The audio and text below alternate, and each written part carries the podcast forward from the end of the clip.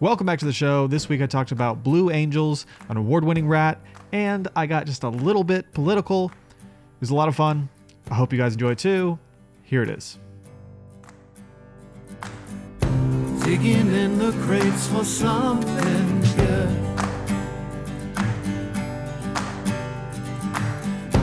Hidden gems often misunderstood.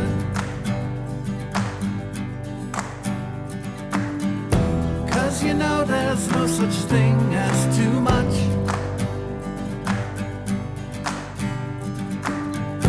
Miscellaneous important stuff.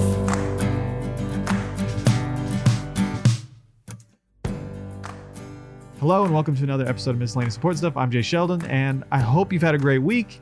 It's a big day. I'm sure you're all excited. It's election day, but I have to tell you, if you came here for some sort of election day podcast where we're going to discuss politics the whole time, I'm sorry. It's not going to happen. That's not what this is going to be. But I do have a couple segments that I guess you could classify as political. So, and you know what? Here's an example. Let's just get to it. Let's do that first.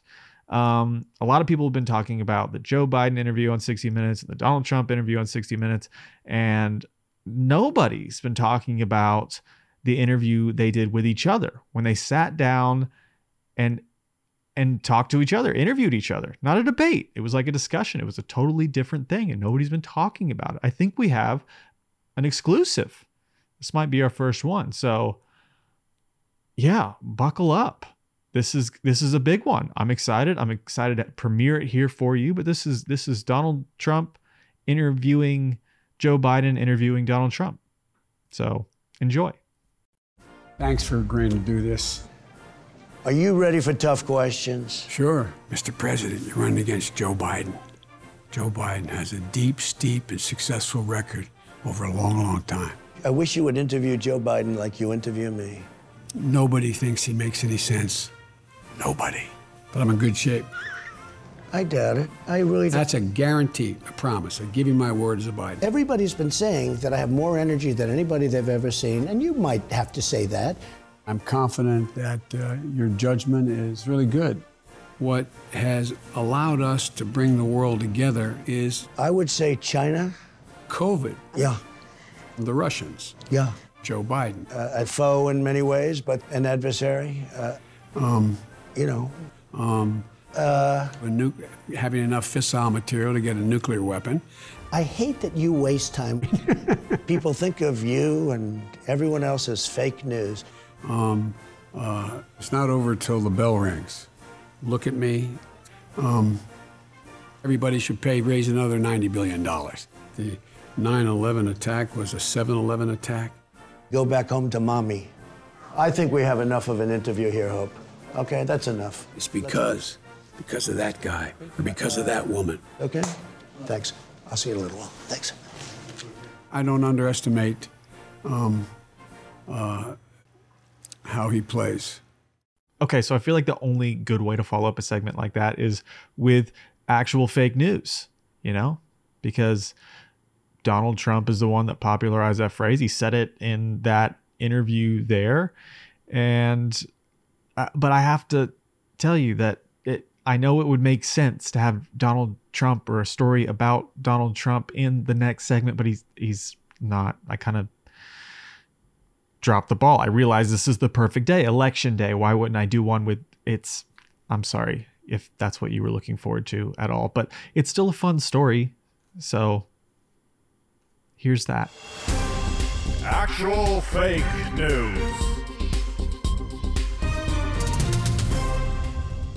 On February 14, 2016, the entertainment website The Valley Report published an article claiming that a man had died in a meth lab explosion caused by lighting his farts on fire.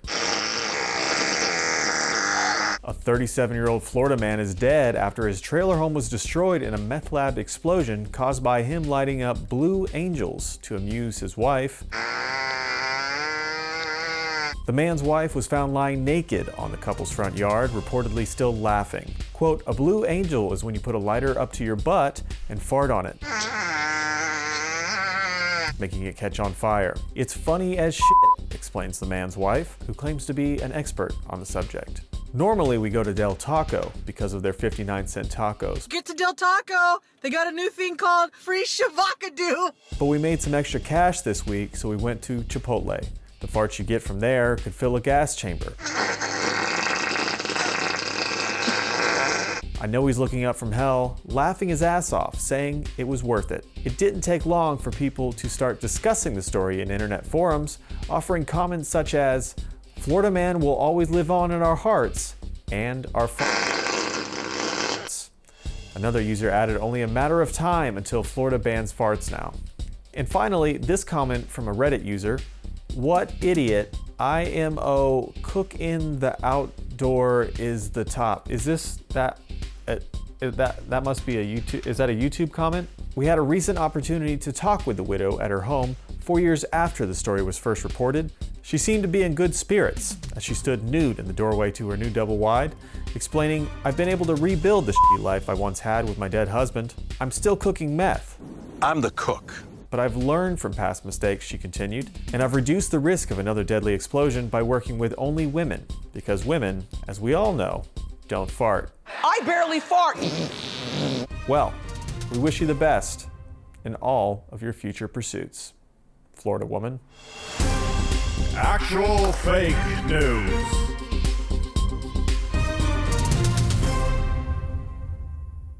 Okay, so I know I mentioned a couple political segments, and you're probably wondering what the second one is, and I'll tell you. But first, let's lighten the mood a little bit. I have some fun stories from the internet for you, and then we'll come back. We'll do all the political stuff, and then if you want to skip ahead because you hate all politics, and that's fun too. See, there's something here for everybody today. But first, here's this.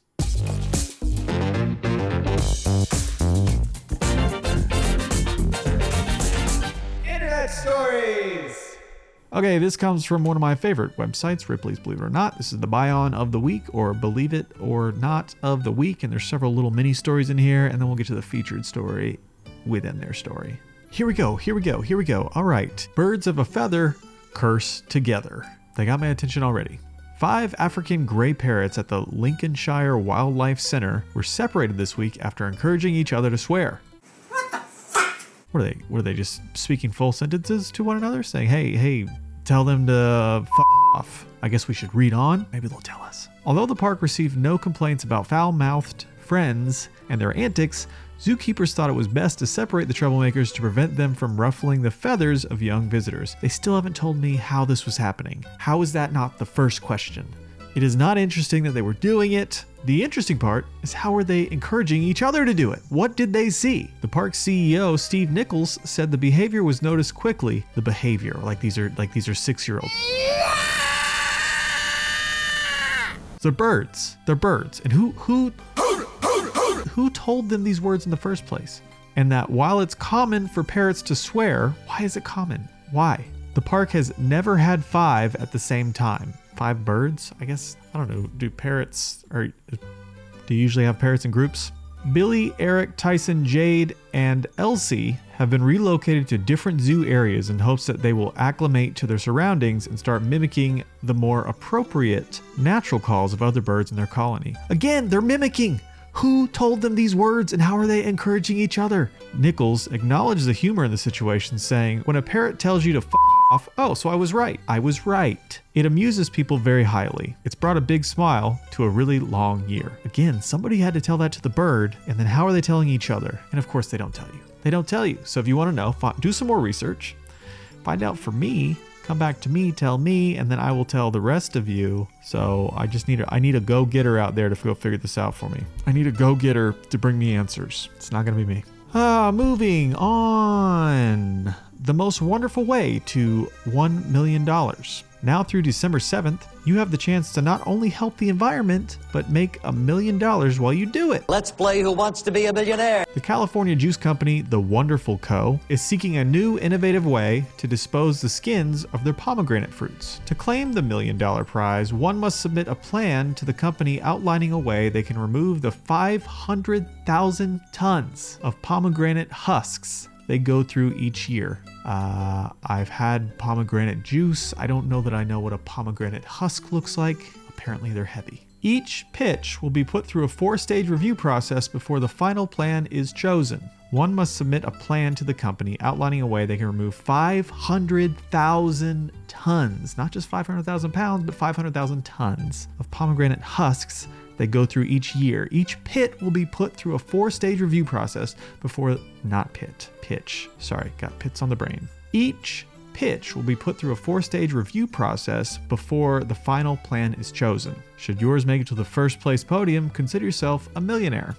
I'm going to assume a lot of companies get involved in that because, like, for me as an individual, I guess it actually would make more sense for an individual. Do you end up spending like $1 million in man hours though to get to win that? Is it worth it? I can tell you I'm not signing up. The high-speed vehicle we've all been waiting for. English design engineer Andy Jennings set a world record this week with a high-speed vehicle we've all been waiting for, the trash can. Dun-dun-dun-dun. Jennings of York, England, competed in the Straightliners land speed record event at Elvington Airfield, where he wasted no time setting the record for world's fastest trash can. I'm sure you're thinking what I'm thinking. How fast could a trash can go? Jennings turned garbage into gold using parts of an electronic scooter and a motorcycle engine to construct a vehicle that reached speeds over 43 miles per hour. If we're being honest, I thought it'd be faster. But there is a video to go with it, so you tell me if it's fast. NASA astronauts take voting to another level. Why does everything gotta be about voting right now? Can't we all just skip voting? Can we just skip it? Can we skip the rest of the year? Have you heard the one about how astronauts vote? They plan it ahead. All right, these jokes are getting bad. And I didn't write these, okay? Don't at me. Staying distance while voting has been a hot topic this year, but that's no issue for NASA astronaut Kate Rubins, or Rubins. I'm assuming it's Rubins. I'm a snag. Who intends to cast her ballot from space. Rubins is currently in Russia preparing to take off to the International Space Station, where she'll be staying for 6 months after her mid-October launch. Rubins and 3 other U.S. astronauts will vote using an electronic ballot that Johnson Space Center's Mission Control will forward to the space station. They will fill out their ballots at the same time as those voting on Earth, then send it straight to the county clerk's office via email to be recorded. It's critical to participate in our democracy, said Rubins. We consider it an honor to be able to vote from space. Now that's all fine and well. I feel like if I was in space though, or going to space, voting is the last thing I would be thinking about, but you know, people deal with things differently. All right, and here's the story from the title of the article, or the buy-on of the week, what they really feature. This is the featured moment, all right? This is really what I came here for, to this website. A rat among men. A heroic rat has redeemed his species' bad reputation by earning a gold medal for his exceptional work in discovering landmines and saving lives in Cambodia. Magawa, an African giant pouched rat, that sounds gross, was awarded the PDSA's gold medal. I love gold! After sniffing out 39 landmines and 28 other unexploded items throughout his career. I don't think you get to call it a career if you don't pay him. Because I also doubt he was looking for work. People's Dispensary for Sick Animals, PDSA, a British veterinary charity, presented Magawa, I'm assuming I'm saying that right, it sounds much more fun to say it that way, Magawa with a tiny gold medal that reads, for animal gallantry or devotion of duty. The well-earned award is the animal equivalent of the Medal of Valor here in the United States. No, it's not. Is it? We place those on the same level there? Medal of Valor and a PDSA award? Okay. While undergoing training by APOPO, sounds fake, a Belgium-based organization, Magawa learned to use his memory and sense of smell to detect landmines. Dream come true for him, I'm sure. According to Christoph Cox, chief executive of APOPO, I guess, rats ignore scrap metal and only sniff out explosives, making them fast and efficient landmine detectors. Who figured that out? That's what I want to know. Whereas humans with metal detectors can search an area the size of a tennis court in 4 days, rats that sounds slow. Come on, a tennis court, I could do that in a day. Give me 2 hours, I'll do it. With a metal detector, how slow are you walking? Rats like Magawa can do it in 30 minutes all by themselves. I'll race him. I will race him. Let's do it. And then I get the medal. I love gold. but not the full-size one. I want the tiny one. Magawa's work directly saves and changes the lives of men, women, and children who are impacted by these landmines. Every discovery he makes reduces the risk of injury or death for local people, said PDSA Director General Jan McLaughlin. 3 cheers for Magawa. And now back to your regularly scheduled program.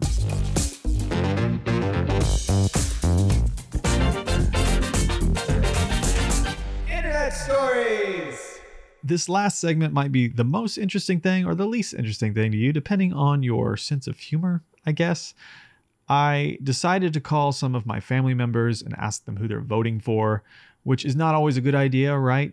Some people don't want to talk about who they're voting for, but you never know if you don't bring it up, if you don't start the discussion. So I thought it would be interesting to give some family members a call and see what they were thinking.